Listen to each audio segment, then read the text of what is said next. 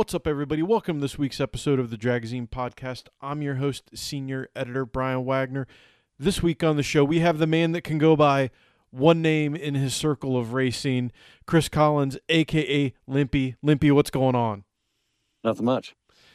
Awesome to have you on the show. You're one of those people, you know, I mentioned this in our, our little pre call there. I've, I've kind of had you circled to be on the show because you seem to be a person in the the the no prep in the street racing world that you carry a certain amount of credibility that a lot of people strive for and I think that's awesome the way that you kind of operate the stuff and you know what you do. Well, I appreciate it. You know, there you've got to have a a name in this sport and it's got to be unbiased no matter who's racing. So that's what I've started with and I've stuck with through over the years. Yeah, and I that that's definitely it's unbiased is very very important when you're you know a, especially a starter and kind of helping put on events because you know you know well as I know that there are some people out there that aren't unbiased and that can kind of you know that can kind of put a stain on events and trying to get people to come to events for sure. Oh, most definitely. Most definitely. Now, you know, I don't know your backstory, but uh, you know, I think it would be interesting for our listeners to kind of hear, you know, what what got you into racing and kind of down the path that you're on to you know to be a promoter and kind of be be a race master and a race starter. So you know, how did it all start for you, man? Uh, you know, I mean, just like everybody, um, the competitive nature, and you you know, everybody's been competitive. Started out with football and uh, horses and stuff like that, and then it just transferred over to cars. Yeah, it, it's interesting the whole competitive nature side of things and, and how that draws us into it and you know the the whole the, the, the no prep thing. How how did you get into that side of the racing? Well, I mean, it's it's back in the day, back you know in the '90s, we everybody street raced, and uh, it was basically the same thing. I mean, we're just on the street. It, you know, we didn't. Well, they kind of prepped back then, but then we, I got I got into it where there was no prep. It's just straight off the trailer you know, pour your own puddle and you got to go from there. In the street racing side of things, that can, you know, that used to have a really negative ish connotation. And then mm-hmm. it, again, some people are probably going to choke a little bit when I say this, but honestly, Street Outlaws kind of changed that a little bit for for the good and the bad. You know, the, the street racing side of things. What what drew you into that? Uh, just the competitive, the the competitiveness, and the you know just doing something you're not supposed to do.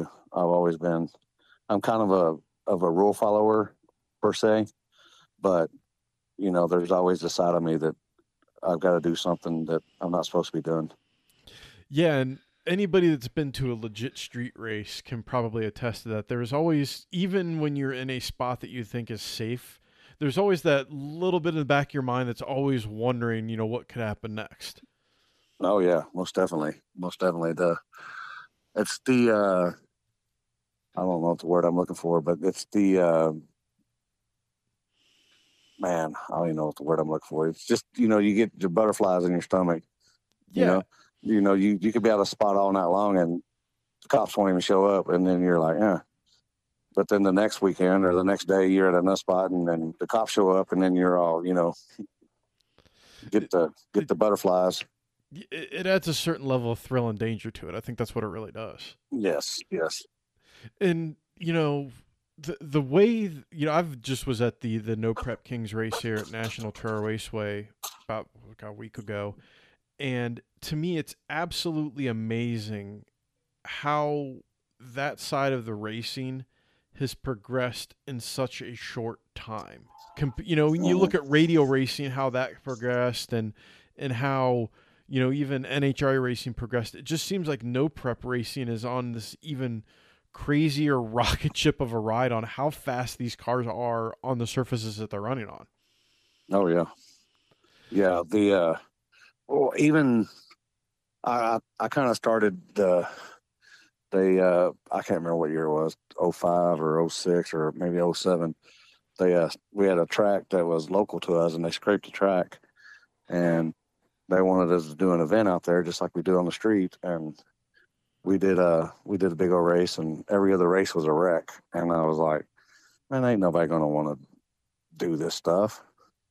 But now, now look at it. Well, I missed a calling on that one. Yeah, yeah. It, it's funny how again how it, it's kind of changed, and it, it comes down to, I think technology and experience. Like I said, there used to be a lot more wrecks and no prep racing, and now, depending on how, how you talk to, you know, there's some of these cars at least on you know the the the guys that raced on the front half of the tracks, they're running you know three second passes, which.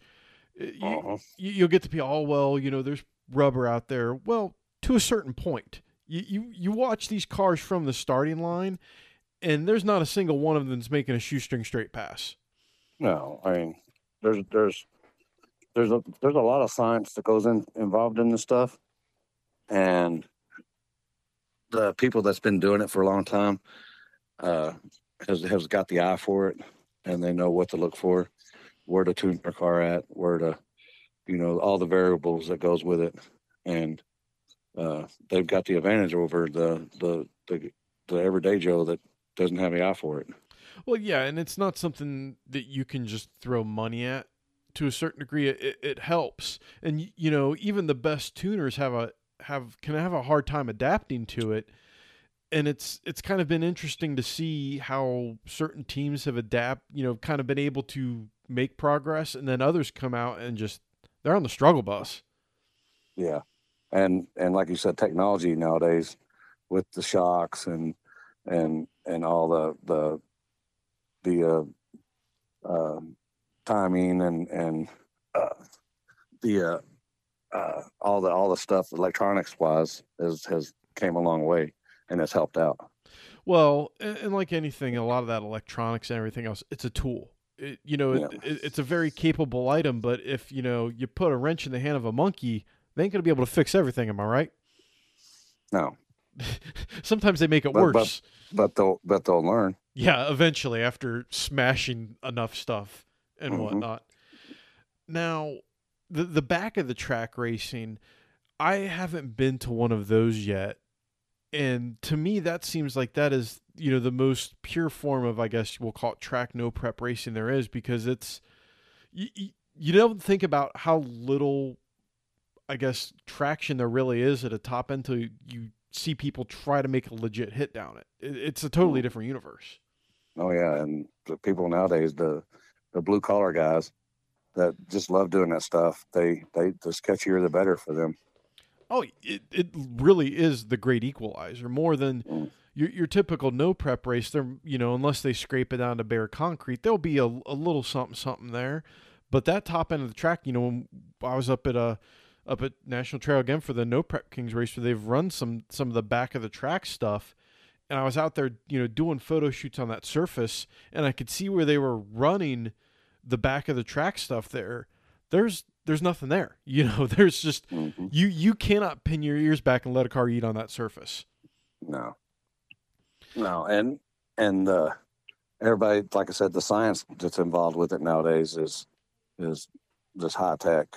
I mean, not only are the, the shocks and putting the weight where they need to weight, and and just knowing a surface that where they need to get in and out of it, or where they need to take timing out, or add timing, or you know this and that and the other. That's just that's just insane. In, the weight placement is kind of an interesting thing too because you know you have beater bomb with the the butt hurt bar and putting all the weight on the back of the car and cars running no front ends. And now you got the UFO, you know, which basically that truck, if people don't where we did an article on it, it's an altered wheelbase S10. And they're Mhm. just stealing plays with some of the stuff out of, you know, classical drag racing playbooks and making it work. But the the the butthurt bar was definitely an interesting invention by Joey for sure, Oh yeah, for sure, and it for sure. it riled a lot of people up. Yeah. Well, he's he's he was looking at you know I don't need to add a lot of weight. I just need to put the weight. I can add less weight and have it outside, Yeah, and and and it, and it does the same purpose. Weight transfer is one of the most critical things in drag racing, but in no prep it is ultra critical because you need every ounce of traction that you can score. hmm Yes, sir. Now, you've traveled to a lot of different places, seen a lot of things. what are some of the more sketchy locations that you've uh, participated in races at? Uh, the Darlington up there where uh, Corey Stamper does his race. The, that's that's a real real course, top end, Yeah. and uh, it's it's starting to come around. But I think he's done six or eight events out there, and it's I mean they're still not. I mean they're they're going fast, but they're not they're not going to to, to their potential. No, and that that's interesting again because Darlington's again it's a nice facility, but it's not designed to race from the back to the front, right? Yes, yes, and that the you know the the the top end of it is you know it, it's more to, to grip the tires for I guess if you're going to for shutdown, but it's not it's not course for going the other way. No, no, and that that provide that that gives racers an entirely crazy problem to try to solve to go fast, right? Yes, sir. And it's it's just crazy. And now I I think they just had an event out there uh, last weekend, and I was watching uh, YouTube on them today, and they're they're they're they're rolling. It's it's crazy to see them make the fast licks that they make, knowing just how close to the edge of out of control they actually are. Yeah, and and nowadays the uh, you know back in the day nobody wanted to do no prep. Oh, it's it you know you want to I don't want to wreck my stuff for for this and that other. But nowadays there's there's less wrecks in the no prep stuff than there are in radial racing. Yeah, yeah. That that's another interesting uh, fact that I think a lot of people miss. Honestly, a lot of wrecks are down in general. You know, it at a lot of events overall. If you look at all the averages and whatnot, but yeah, I mean, there there's some the no prep races I've been to where there's a whole lot of nothing that happens. And then you know you go to some you know slick tie like a bracket race, and there's been some pretty serious crashes just at a regular bracket race. Oh yeah, most definitely. You know, it, and the people, the people, you know, it's just like people watching NASCAR. They're people watch it just for the wrecks and stuff like that, and that's what people got into no prep because they're figured it's gonna be a bunch of wrecks. Nowadays, they're not. They're they're few and far in between in wrecks, and but they're not as going as fast as their potential because you know they're they're just trying to race the track and the guy next to them. They're not trying to put a number down. Well, I, I think part of what makes no prep and, and street racing so popular to the general masses and you know that that certain percentage is just that thrill, that excitement. It's it's like you know when nitro cars used to be really dangerous. You didn't know what was going to happen. You knew something was going to happen, and I think that's what attracts people. And the the wrecks are are part of it, but you never know when you're going to see an absolutely crazy pass happen. Yes. You know, it reminds me of, you know, a couple years ago at Outlaw Armageddon when Eric Bain drove the wheels, tires, and doors off that Camaro and did the worst job possible. He didn't wreck. He did everything but wreck, but just the way he drove that car, that was an exciting pass to watch. Mm-hmm. And and people people thrive on that stuff. You know, they don't they don't take in fact that you know this guy has his heart and soul in this in this to his hot rod, and if something happens, you know, he's got to start all over again. Well, it, it brings such excitement to it, and it, it makes like like you said, it, I think it ties back to that whole butterflies in the stomach thing. I'm doing something I shouldn't be doing. It's that excitement, it's that edginess that makes no prep racing so wild to watch. Exactly. And the the variety of things you see in the personalities, and you know, the thing that I've noticed too about no prep racing is it doesn't matter if it's a you know no prep kings event outlaw armageddon dirty south race or one of the other ones that i've been to is that it you know you hit the nail on the head the blue collar guy it is something that you see a lot of families at younger people at it's a different demographic than most other forms of racing because it's extremely identifiable Yes. Yes. And we're all the the blue collar guys. We're all, you know, we're all family. We're not we're not we're we're not blood or anything, but we're all family. And if something happens to somebody, you know, we're all out there to help. Just even in even in the street when we're street racing, if something happens in the street, we're all teaming up together to help this guy out. Just just so we can race him, you know, and if we if we win or we lose, we're you know, but we're all there to help each other.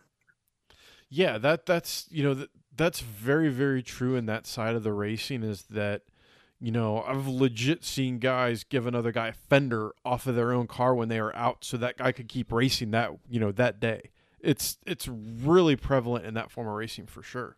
Mm-hmm. Now, the the whole race master organization starting thing, how did you get into that portion of it? Well, I mean, back in the '90s and everything, we would just do just you know it was it was either grudge racing or just it was mostly just grudge racing back in the day. And then i went down to uh, houston. I think it was in 04 05 and they had a like a, a shootout style race. And uh, i was like that's pretty cool but i want to i want to come back to dfw and put my little twist on it and we'll do our own little thing. And that's how we pretty much started. I think i started that in 06 i came out with cash days in 06 and it was pretty much just the baddest of the bad. Show up with you know limited, amount of rules and and just see who the baddest was heads up. Yeah that's that I, i've always enjoyed any form of i'll call them legit cash day races where it's like you said very limited form of rules. And i think with those kind of races when you put those on you don't get as many people i guess crying about the rules or the way it's set up because you know what you're walking into. You're walking into an absolute battle, and if you're not ready for it, you don't think you're ready for it. Don't even try. Don't don't even show up because no one wants to hear about why you think a rule is unfair, right? Yeah. And you go to these grudge races nowadays, and you're even if it's a grudge race on the street. I mean, you're usually standing in a parking lot for two or three hours and let them let them you know diss on each other and then blah, blah, blah. And then they come up with their steps and, they, you know, I need to hit and this and that and the other. I, am not into chases or race or links or, or any of that stuff. I want to see who the baddest guy on the property or on the street is. That's just the way it, is. It's the way God intended. I agree. I'm ch- ch- chases race isn't my deal. Giving someone, if you have to ask someone to give you a length, you shouldn't be racing them that's just my opinion. Exactly. I mean, if if you're if you're competitive, you want to be the fastest at what you are. Yeah. I, and I, if you got to ask for something, then that just, you know, I know it's all a hustle, and you know it's just not the other. But I, for one, ain't gonna ask for anything because if I get beat, guess what? I'm gonna go back to the drawing board and make myself even faster, so I can try to beat the guy next time. What is some what are some good hustles that you have seen people pull off? Because I've seen some interesting ones that I've seen people that, uh, or say they were less than educated that got in that their uh, their mouth wrote a check that their uh, car couldn't cash. What are some of the interesting hustles that you might have uh, have seen over the years that you could remember? Over like, I mean, there's there's guys that that thought their car was faster, and I mean they they were betting some stupid money just for one race. Like a, I think it was a a fifty thousand dollar race, and uh, it was heads up. Or it wasn't heads up. It was straight up, but one guy wanted to hit. So I pretty much I got them lined up, and the one guy that that uh, needed to hit or thought tried to he wanted to hit so he could get the advantage. Uh, end up getting blown out, and and he just thought he had it won. He just thought he had it won. He thought he had it won even if he didn't just run heads up. That's gotta that's be a, that's a that's a lot of money. that, that's got to be rough when you think you've got the hustle in the bag, you've got them to give you the hit, and then you go out and you get you know you get drugged like a farm wagon. That's that that mm. hurts, and you lose all that money. Oh yeah, I mean that's it's it's crazy. It I've one of my favorites is uh, people who you know try to convince others about turbo or blower sizes and it's clear that the person that they are hustling has n- they have no clue what's happening. They're like a tourist in a foreign country, and you mm. almost feel bad, but you just you watch it unfold, and then like you said, you watch the you watch the donkey stomping occurring, and it's yeah, you, you just you feel for the person. You're like, oh, that's a fool is quickly separated from their money. Oh yeah, yeah, and then the uh or the other one when they uh the you know we got uh, we run tire size or whatever. We, you know, it's got to be this tire size. No W's. We don't allow W's in small tire. Just, just W stands for wide, so Yeah. W doesn't stand for small tire. No. And uh, some guy, some guy got busted with a with a W. I, even though was- our our rule was twenty nine ten five non W, he had a twenty eight ten five W, and it they're they're roughly the same tread width, but he got he got caught with his pants down. Yeah, that I, I can tell you from experience, one of the last places you want to get caught cheating is a street race or grudge race. That is not the optimal place you want to be. Oh yeah, most definitely. And the one of my favorites is when I hear people say, "Oh, it's a small block." I'm like, oh, Yeah, don't, small block, one kid. Small block, one kid. yeah. I'm like, oh boy, boy, oh boy. If you're believing this dude's got a small block, I got some oceanfront property in Kansas that you really need to look at as well. Because I, th- th- there are some, I know for a fact, some grudge engines out there that are used as air quotes small blocks that may appear to be small block ish. But they are very expensive pieces that are so far from being a small block, it's not even funny. Oh yeah, they're small block with with big block numbers. Yeah, which again, that to me is absolutely crazy to think about. But again, you know, it's all about the hustle. You know, hats off to the people that can have figured out how to game the, the system and you know get those advantages when they need to get them. Exactly. All, all those, mean that the uh the the sure sheerness of of trying to hustle somebody or or uh and then getting caught that's the face that they they make when that happens they're you know is is kind of comical yeah, you, see their soul slowly leaving their body. yeah yeah and then you know that they're not going to get another race Oh no, they're they're done. Which wh- which kind of cracks me up in the grudge racing scene too, because I see some guys talk about, oh, I don't want to, I don't want to run a class car, this, that, or the other. Which I get to a certain point, but to me, I know that some of these class cars can be significantly faster if they don't have to run at class rules, like scary fast on how much time they pick up. So it's really sometimes hard to judge a car if you've seen it light the boards before, a lot of these guys they're never showing their true hand, Mhm. and you know that's why I, I, I giggle too when I see some of the internet experts out there talking about how, you know, some of these you know the the no prep cars would just they'd get run over if they ran you know insert class here, like you know y- y'all y'all realize that these cars still have the same Pro Line Hemi and Pro Charger in them that a Pro Mod has, right? It's making the same power. well they they're they're going off the the early days of that's why uh, street racing you know the the slower guy had the advantage versus the the the high horsepower guys the faster guys because back in the day you know uh, a five a six second car had just as much a chance to win than a five second car did on the streets. And nowadays it's it's people has gotten you know we're back to the science of everything and everybody's gotten data and and this and that and the other and they they know how to make stuff work. Yeah, the the data side of it is just unbelievable, and it, it's not like they're detuning some of these engines. They're just figuring out how to maximize the power they can put down based on the surface that they're given. That's all they're doing. Yeah. And yeah and the one race that we went to uh it was it was real sketchy and most of the turbo guys you know they have the override but they uh I think his name is Chris Rankin. He had his on the he had his button so it, it would de de uh detune yeah, all the way down the track. He would start off at 12 pounds, and by the time it was over with, he was on like two pounds. reverse throttle stop essentially. Yeah. Yeah. Yeah, the, the scramble button um, isn't necessarily your friend in no prep and street racing because again, it comes back to people think that a prep, tra- you know, a, a no prep kings race or some of these other front half of the no prep races.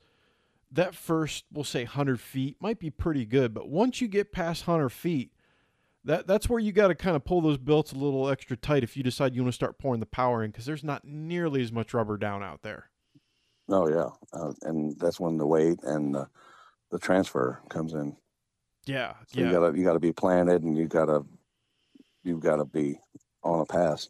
yeah. Because the last thing you want to do is you know lock up converter engages, all the all the turbo psi engages, and you hit a not so friendly spot on the tracker. You know your car isn't you know the suspension isn't set and it's not on where it needs to be. Uh, bad things are going to happen in a hurry.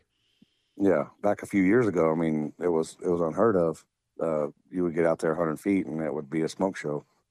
But nowadays, it, you get out there 100 feet and they're still they're still making a number because you got you got dumps on their trainees and and everything like that now. Well, I, I think that's too why you see a lot of people in no prep and street racing going to blowers of various kinds because it's a lot more manageable power curve. It kind of comes back to the science of it, you know? Mhm. They don't make as much power as a turbo, but it gives you a lot more control of when you can put it in, and it's not like a nitrous car that you're trying to smash in the mouth right off the hit. It's a completely different animal Oh yeah. you know, what are some who are some of the more impressive no prep racers out there that you know from from your perspective that you know really kind of that they're just they're flat fast that maybe people aren't 100% aware of that you know because again you being a, a starter being at a lot of these events you get the you know the perfect bird's eye view to see just how fast these cars actually are. Who who are some of the legit fast guys out there? Or or gals? Uh, well, you got the Mac guys up there in Indiana. Yeah. All all them guys are, especially the, they prefer the, the sketchy side. They don't. They know they don't stand a chance on. They don't have the horsepower and stuff like that on the front side stuff, but they they can hang their own on the sketchy stuff. Uh, you know, Ryan Mitchell and, and with uh, uh, Casey Max, he he he good on either side and he can run big tire and he can run small tire. It don't matter. Uh, beater bomb, of course. Uh, you know, uh, the uh, Robert out there in uh, in, in uh, Florida with the chicken hawk yeah or nitrous car.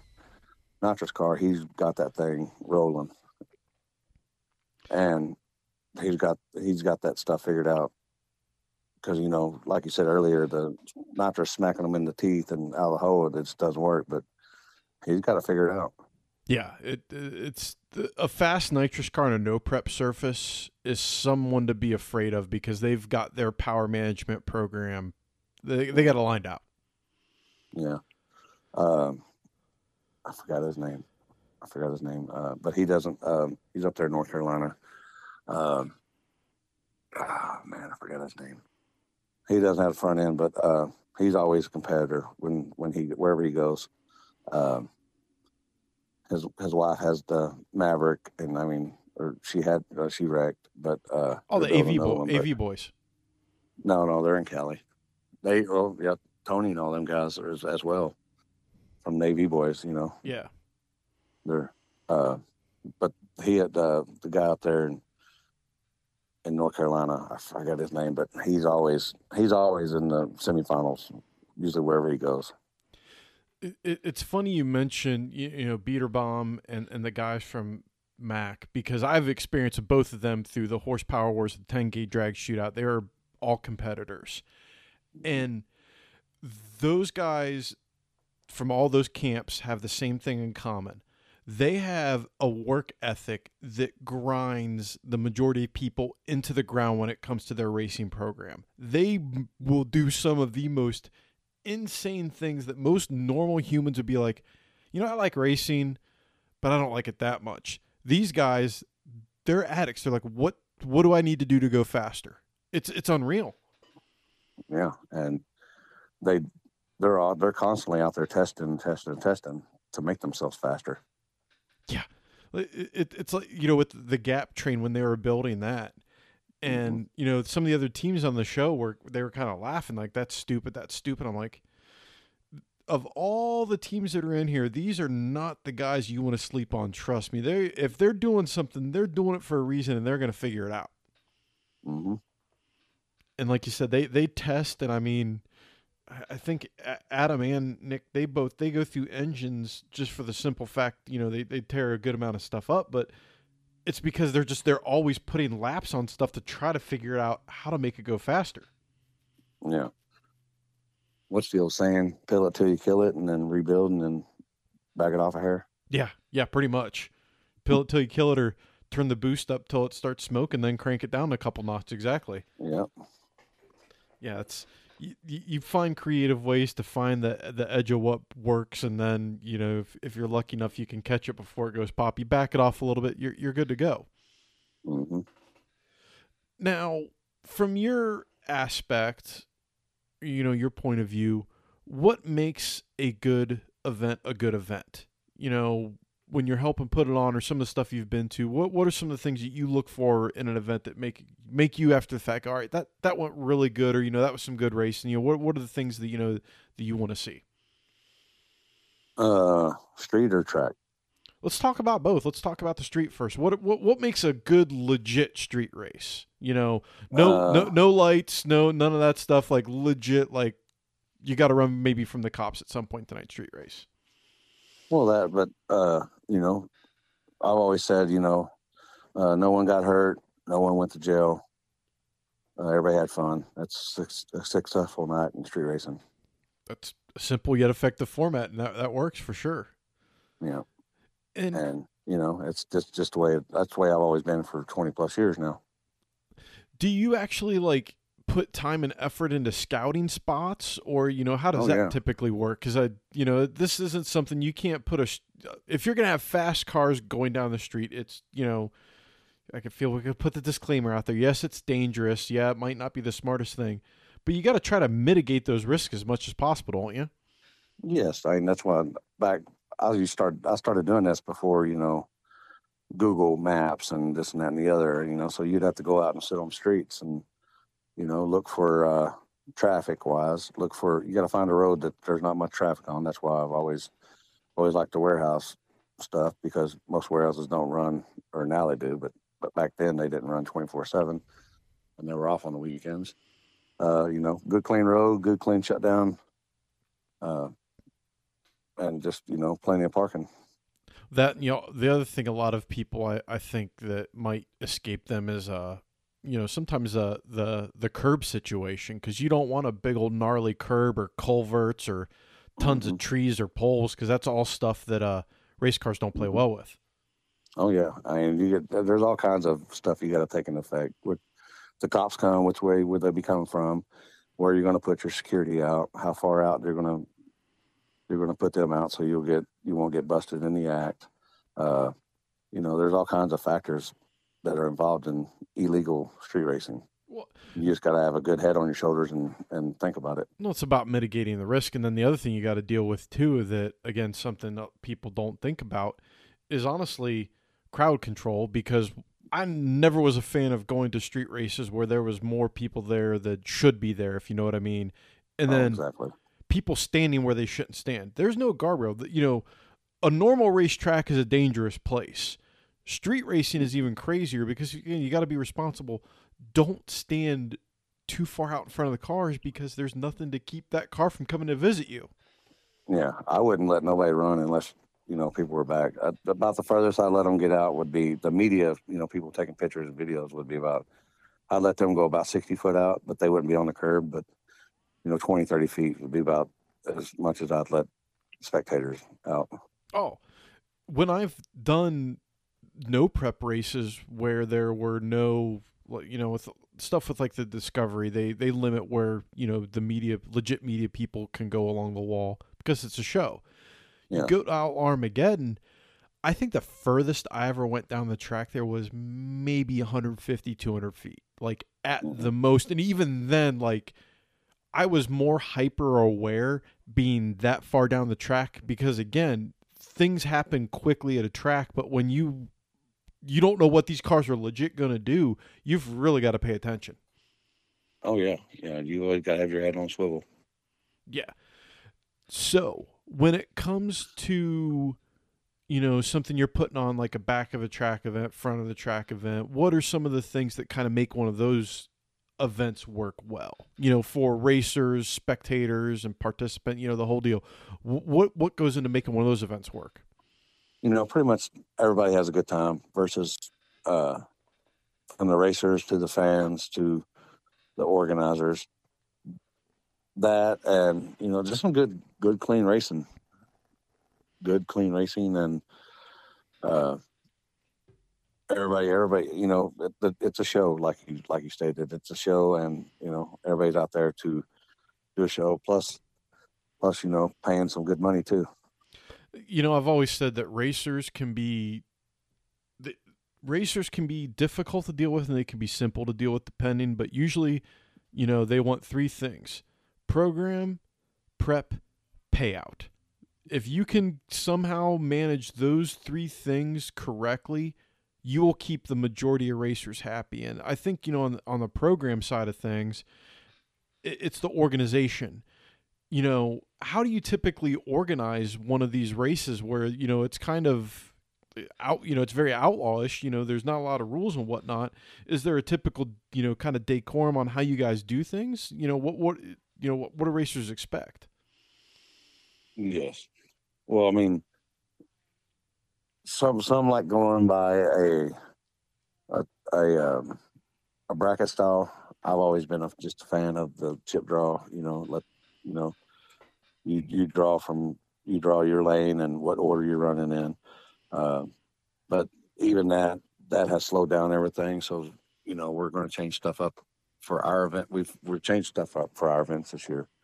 Uh, there's there's some other people doing some other events that are just they just take forever, and the races just go on and on and on, and that's just it's unheard of nowadays to be racing for well into the morning when you shouldn't have to. Yeah, no. yeah, you got you got to speed up stuff. Uh, I know cars need time to cool down, but you know this day and age, there's all kinds of stuff where you can cool your car down a lot faster. Well, I think too, you know, it's that is very interesting to hear you talk about that because I, I think there's a lot of people listening to this that might think that no prep and street racing is just it, it's chaos. Well, no, good events. There's a certain level of organization to it, and it's almost sounding like when you do an event like that, that that's sort of like how a, a, bigger event is run that you have you know a run order and you have filler classes and whatnot that way you constantly have a flow of cars because like i said the last thing you want to do is have your spectators like staring at an empty track yeah for 30, 45 minutes to an hour. That just, that's not good business. Uh, well, I, I, think the only thing worse is when you got to stare at a bunch of tractors making laps on the track. But, you know, mm-hmm. at, at a no prep race, you don't even have that. It's just awkward silence, right? Yeah. But, you know, also nowadays, you know, with the, with the no prep, if something happens, you do got cleanup. And some of these tracks, uh, the places that we go to, they don't have tractors and stuff like that. So you've got to get out there and, you know, get work with your elbows and muscles and stuff to get stuff get stuff fixed and cleaned up.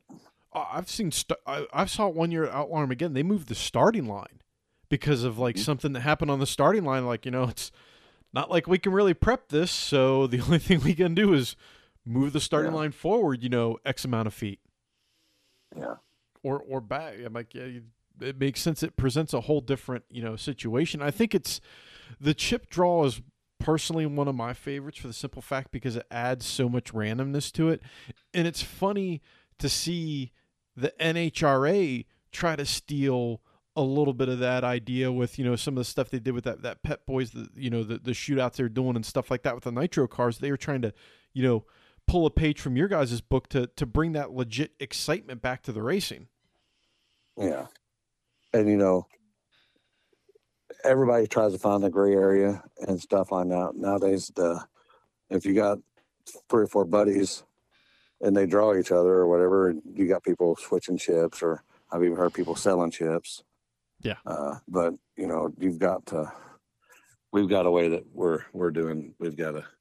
I actually learned it from Jeff, but we're going to be doing a different style of chip draw it's interesting again with you know the whole chip draw deal another thing i like about that you know especially even when you do like you know some of the grudge and the no time shootouts is you you legit might get to see what i would consider multiple final round matchups in the same race oh yeah yeah That's uh, I was just in Wisconsin this past weekend, and uh, I was like, the two fastest guys. I said, I said that's going to be one of them guys going to be your winner, and hopefully it's in the final. But it happened to be in the third round, and they had to face each other.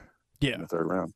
Well, you know, look at one of those back of the track races where I know you know, Bill Lutz is local to me here in Ohio, and everybody was freaking out because he was bringing his car down. I'm like, y'all got to realize it's a it's a race and it's a no prep race.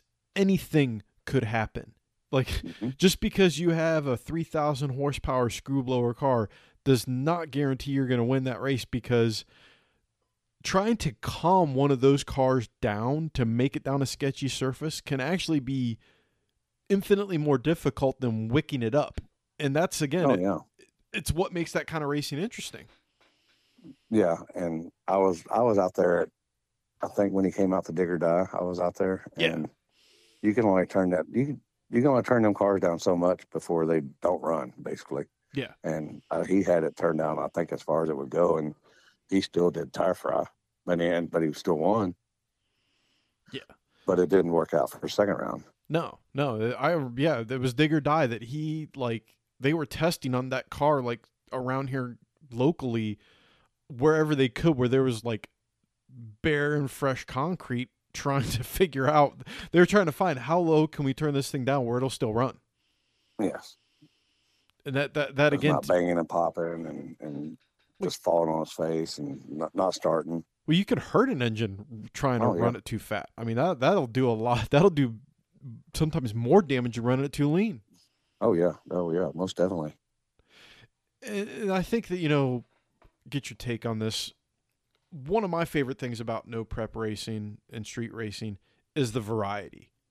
I, you know, I'll, I'll go to a lights out, no mercy, something like that, and it's you know it's a sea of Fox body Mustangs. I go to some of these events, and you know, yeah, there's still you know a certain amount of Mustangs and whatnot, but there's always going to be, I will say, at least five to ten really cool non-traditional cars at these races. You know, is is that something exactly. you like about it? Something you see a lot of? Oh yeah, you know when especially when you're out on the street, you see just about anything. Yeah, mean, you see pickups and blazers, and now the now the uh, the uh, wagons are back again, and uh, you know the four door cars, the the Fairlane or the uh, Fairmonts and stuff like that are making a comeback again. But you know they're they're putting stuff they're building stuff nowadays that that normally you wouldn't see anywhere. But you know, it's just it's cool to see different different stuff. That's why I do a lot of traveling because I've I've always you know watched YouTube and I've always wanted to go see these cars in person, different cars all over the country, and now I get to do that. Yeah, that that you know that's one of the things I enjoy too is the traveling. What are some of your favorite places you've got to travel to to either put on an event or just check out an event or, or be a part of it? You know, what are some of the unique, fun places you've been to? Excuse me. Uh, this year I got uh, I got number two on my bucket list. I got to go to uh, uh, Compton to street races in Compton, and uh, man, that's that's that's a uh, that's a different animal over there. I was gonna say that, that that's. I bet you there's a lot of interesting stories you can tell from that uh that adventure. Well, I mean, you wouldn't think that they're they're taking off at, at a light, and in Compton, and right by the light, there's a neighborhood. There's a full fledged subdivision right by the where they race at, and you know they race out there every every every night. There's a grudge racer or something every night out there. That's wild and uh, you know that stuff. That stuff is just crazy. Yeah, like and and they prep. They actually prep. uh, they actually prep the road. They, they have a TVC sprayer that they purchased from Kurt Johnson on a four wheeler. They're out there prepping with. Well, and they, they prep probably, you know, 60, 60 feet, 60, 80 feet out there, but they, they got their own little prep guy that goes out there with the, with the spray, spray canister and sprays both lanes. Oh, that's wild. that, that's one of those things that I think I'd want to check out just to say that I've been to Compton and I've watched street racing. You know. Yeah, and the sad thing is that the I, I won't give the well, it's everywhere out there. It's 135th and Main in Compton. You know, Main Street. Yeah. it, it's one of those situations where there's a lot of other problems going on that law enforcement is like, if this is the worst thing that they're going to do, let's just let that controlled chaos hang out over there. Yeah. That's like a. I've seen some street racing in Detroit with some pretty gnarly cars where I, have seen the chutes pulled on the streets. That's always interesting. Oh yeah. Oh yeah. Like That- during- I've seen seen it lots of times, and I'm like, some of the times you see it, it was just, it was just the, uh, I'm gonna pull the chutes on you just just because. Yeah. Well, th- this was during the day, which makes it even more interesting when you see them popping Mhm. chutes. It's like that's you know, didn't think I was going to see that today, but yeah, when yeah, popping the chutes just uh, to put them in someone's face, that's the ultimate. That, that's another big diss, right? Oh yeah, yeah. And uh, I've always said the best the best place to hide is in broad daylight. Yeah, exactly. So, so you've been to Compton. What are some other interesting places that you've got to uh, to travel to? I went to we went out to Arizona and that's a different they've got they've got a road out there that's it's basically like I call it a sidewalk because it's it's little it's it's barely wide enough for two cars to go down with a little bit of wiggle room uh out there in Arizona and it's out in the desert so at night you get the wind blowing up and they get the you know the the sand and whatever blowing all over the road, but they're still they're still rolling out there. yeah, the, racing in the. I've been to Vegas before for Yeah. you know Super Streetcar Nationals and racing in the desert. The, like just on a, a pr- on a regular track changes everything across the board. I couldn't imagine being on the streets. Oh yeah, and I went out to Vegas too. Uh, we went out to the streets out there, outside of Vegas, and um, they had a little shootout out there, and it was it was a good time. I mean, that, that road out there is fast, fast. Yeah. Well, the interesting thing I think a lot of people might not realize that haven't been to Vegas, they think of Vegas and they think that they just see the strip in their mind. They don't realize that like you drive out past the Air Force base, there's nothing. You are Yeah. and that's just where I've been out there. I'm like, man, there's like absolutely nothing out here. I can only imagine in some of these other areas that it's just open road. Oh yeah, and and you get out there, and there's there's nothing out there. You're like, I mean, there's one road out there they race on the service road, and you can see the service road just plain as bang. They're out there making hits in the daylight, in the daytime, and the cars are in. The, I'm like, this is cool. Yeah. I mean, you can see cars coming for a mile away on both sides, but still, makes your job easier, doesn't it? Make, makes actually it makes things a little bit safer because you you you're able to pay a little bit more attention to what's going on. yeah, yeah. As a flagger on, on the street, you've got to have your you got to have your head on a swivel as well. So you've got to know what's coming up behind you, what's what's make sure nobody's standing out where they shouldn't be, and uh, you got to have a guy that's on the line that has his ears that for security because you don't want to send nobody when there's cops in the area. You know, you've got to have. There's all kinds of factors that you gotta you gotta think about. Yeah, like the the safety side of it is, you know, it, you're literally race control, race master, race director, everything all at once. So there's a lot going on that you got to pay attention to, Exactly. And that's Because even you know your your your ass is on the line just as much as the guys racing. Yeah, and it's the same thing even at some of these like uh, a no prep race where there's you know just a regular flagger and there's no timing system or anything. You're running you know off a flashlight. Is again you've you've got to be aware of everything that's happening on that track before you think about sending the next pair down the track. Exactly.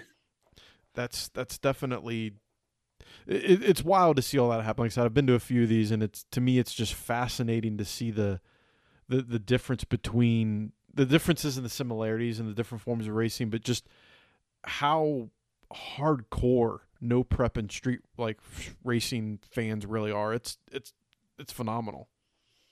Yeah, I mean that's I eat, drink, and sleep nothing but racing. So I mean that's that's I, can't even sometimes I can't even shut my head off at night to even get some sleep because I've got all these ideas. Yeah, that that's exactly. That's when when you're in this sort of lifestyle and you you you know de- depending on the different areas, I'm the same way as that you're constantly thinking about in my case the next story what could i write about what i could do and then as a promoter and then as someone that puts on the events i'm sure you're always thinking about the next big thing you could do to make racing better for the racers and the fans exactly. And that's honestly, to me, I think, a very important job because what you do will dictate, you know, the crowds really and who comes to these events. And that's important these days to have, you know, butts in the seats. Exactly. And again, I think it comes back to, you know, your reputation as a, a promoter or, you know, someone in the industry. Because if people know, hey, Limpy's putting on this race, they're like, all right, I know this is going to be a good show. I've got to go check this out. That kind of adds some pressure to you, doesn't it, to really to put on a good show and not disappoint your, you know, your fans and patrons. Oh yeah, I mean the the weight on the shoulders is heavy when it comes to to that, and it, over the years, it's kind of it's kind of I've just become it's just become just a normal deal. I'm used to. I've got as I as I say, I've got hard shoulders, so I ain't got soft shoulders. I, I you know I don't I don't take a lot of crap because uh, for one, I don't feel like I should because I know I know I'm not in this for for me or anybody else. I just want to see a good, clean race and give somebody to a, a winner.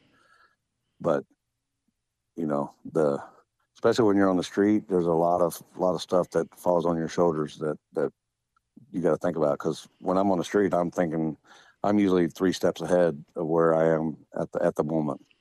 Yeah, and you got to be. Yeah. And I I think that there's a lot of racers out there that I think that they should shadow people like you for a race just so they'll honestly be better people because they think I think that, that there's people out there that well I you know paid a tech card I did this that and the other. I I should be able to do this you know say that no not really because you don't understand what it takes to put all these in events and maybe you need to be more you know you need to be more appreciative of the people that are putting these on and what they have to go through to make this work for you Yes, and you know, there's the stress. The stress factor in all this is is you know, hundred times fold just because you've got. Not only are you worried about the race, but you're worried about all the other stuff that goes along with it. So, you know, it's just not just well, I'm putting a race on and we're going to race. You know, there's all kinds of other factors that that, that are involved in it. Yeah, and it also it changes how like it, at least from my point of view from helping to try to put on events and doing the things that I've done is that if I'm approaching somebody that is, you know, a part of the event, I, I'm very again I'm very gingerly towards them. I walk up to them and you know you feel the situation out because you don't know what fresh hell that they just accidentally stepped in or just had thrust upon them, and it it, it can it can be very stressful. Yeah, I, I usually I've lived by a motto for a long, long time, and it's it's it's helped me deal with a lot of stress. Is I don't let the little the little stuff bother me no more. You know, it is you know it, you're gonna have stuff happen. Just you know, just you just gotta go with the flow and take the punches, and you know, move on. Yeah, yeah, that's literally all you can do, and that's why I, always giggle when I see people arguing about rules on the internet. You know, I've You know. again, I've been a part of that situation, help dictate and create rules that there's some promoters and some racing organizations that, in my opinion, are way too nice about it. I mean, I've looked at people and said, you know, I can't write these rules so you can win. Just you. You know, that's that's not how this works, my friend. This is racing. You know, Oh, and I've seen races like that are put on just for certain people, versus you know in the streets. It's like, you know, did did did you call and ask him for the rules so that he would? Everybody has to fit like he sits because that's the big deal nowadays. Is uh, you sit like me, or you know, got to sit a certain way. Which again it cracks me up because you know even my own my, my personal project car my, my turbo street car i get in i'm going to get in where i can fit in i you know it's either i need to get faster to you know run some people heads up or you know i'm to have to limit the car so i can fit another class i can't go to someone like justin keith at the Street Car Takeover and be like listen man i need a weight break for my specific combo because you know I'm just not to be as fast as everybody. A good promoter is going to look at you and be like, "Well, you either need to get faster or you need to drop down a weight class." Though those are your options. Yeah, Which that's how it should be, in my opinion. yeah. And I've seen all these street races or whatever. They're they're designed for horsepower. Like you, or you know, thousand horsepower limited. I mean, how are you going to dictate? Uh, they got to bring a dyno sheet Yeah. How to. do you? uh, I mean, Yeah, how, how do you police that? I want to Yeah. hear someone's logic on how you police that. yeah, or even even running like a index on the streets where you're gonna have somebody. They, I've seen them back in the day. They had a radar gun out there. You can't run faster than this. I said, well, all they're gonna do is get up there and then hit the brakes. It's basically like bracket racing. Yeah.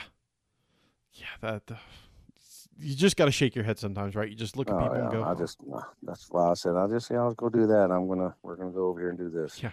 "You guys have fun with that disaster. I'm gonna just, I'm gonna do my thing. Y'all have fun. Mhm. God bless, right? God bless." Yeah. Well, Limpy, our time is starting to come to an end. I like to give my guests a little fun question from time to time. And, you know, you, you spend a lot of time standing on the starting line and, you know, helping run these events. What class would you race if you were given? I'm giving you the the Dragzine podcast checkbook is wide open. There's gajillions of dollars in there, unlimited funds. You have access to that what are you going to build and what are you going to race? Uh, uh, small tire for sure, just because that's where it's at. It's always been at. And man, I don't know. Yeah, it's, it's, Some some some you don't see. I like it. Like an opal. Something like a you know, something like maybe like a eighty two Corolla that you don't see like just just Yes. decked out. You know, Something, something you don't see on the street ever. something you see at import versus domestic, you know, at the World Yeah, Cup, but yeah. not something you see on the street. Yeah. Just something just weird. I dig it. or like a, a Pinto or something, you know, just something weird. Something that people are going to be able to go, they see the car and they instantly know who it is. Yeah. Awesome. Well, I also like to give my guests their opportunity to uh, channel their John Force and thank everybody they need to thank and, you know, do what they got to do, tell people what they got going on. So the floor is yours, my friend. Tell people where they can learn more about what you got going on, who you need to thank, and the whole deal. Uh, you can follow me on my Facebook page, Limpy. I just I have a Facebook page, Limpy, and uh, YouTube channel is a DFWSS or Limpy, either or. I, I forget. I think it's Limpy on YouTube. Uh, I'd like to thank my wife first and foremost. She lets me do this, and we've been together for thirty plus years, and she just lets me be me and have fun. And uh, uh, no, no sponsor or anything. I just she she sponsors me and lets me do whatever I want. So that's about it. Thank thank you for allowing me to come on and interview me. No, no, that's awesome. What, any big events coming up that people need to check out that you're a part of? Uh, we'll be in uh, the Kentucky Dragway uh, end of uh, not this weekend but next weekend. They're doing a backside on Friday night and front side on uh, Saturday, and we're doing a big race in uh, KD Dragway uh, July Fourth weekend, uh, Saturday and Sunday out Oh. there. I think there's six, seven classes out there. I, my family's from Southern Ohio. I raced at KD in college. Mhm. This is one of those tracks, people, that you need to go to because it is so, it's different. It's different than any other track you've been to. If you like the whole outlaw kind of just non-corporate, like as real as it gets kind of event, go to go to Limpy's event at KD Dragway because it's it, it's a whole different world. It's a really cool place to go to, and you go to Giovanni's for pizza or Fred's. Giovanni or Fred's. All right, Yeah. I've, I've noted that. G- I've never been there, and I've always seen it on the internet, and I've always this will be my first time there. yes, Giovanni's or Fred's for the pizza. If you want a good legit meal when you're in Portsmouth, go to the Ribber. To the river. The Ribber has amazing steaks and chicken and everything else. You know, I'm a certified fat kid. I will go there and eat until I'm uncomfortable. The food there is amazing. So yeah, that's you need to. You, those are the places you need to go to while you're there to eat. Good deal. And and whatever I'm, you, I'm, I'm a I'm a fat kid and fat guy, so yeah, I can I can I can deal with that. and whatever you do, stay out of Pat's Cafe. Oh boy, Just just trust me. They're, they're, I've seen some things in there. Seen some things. I'm sure it's a nice place for some people, but I've been in there and you know the old classic. You know in the in the movie when someone walks in, the record scratches. That was my experience there. So I was like, you know what? I can sense where I'm not wanted, and I'm just gonna hustle on out of here. Y'all have a great night. but once again, Limpy, thanks for coming on the show. We greatly appreciate it. Thanks for having me.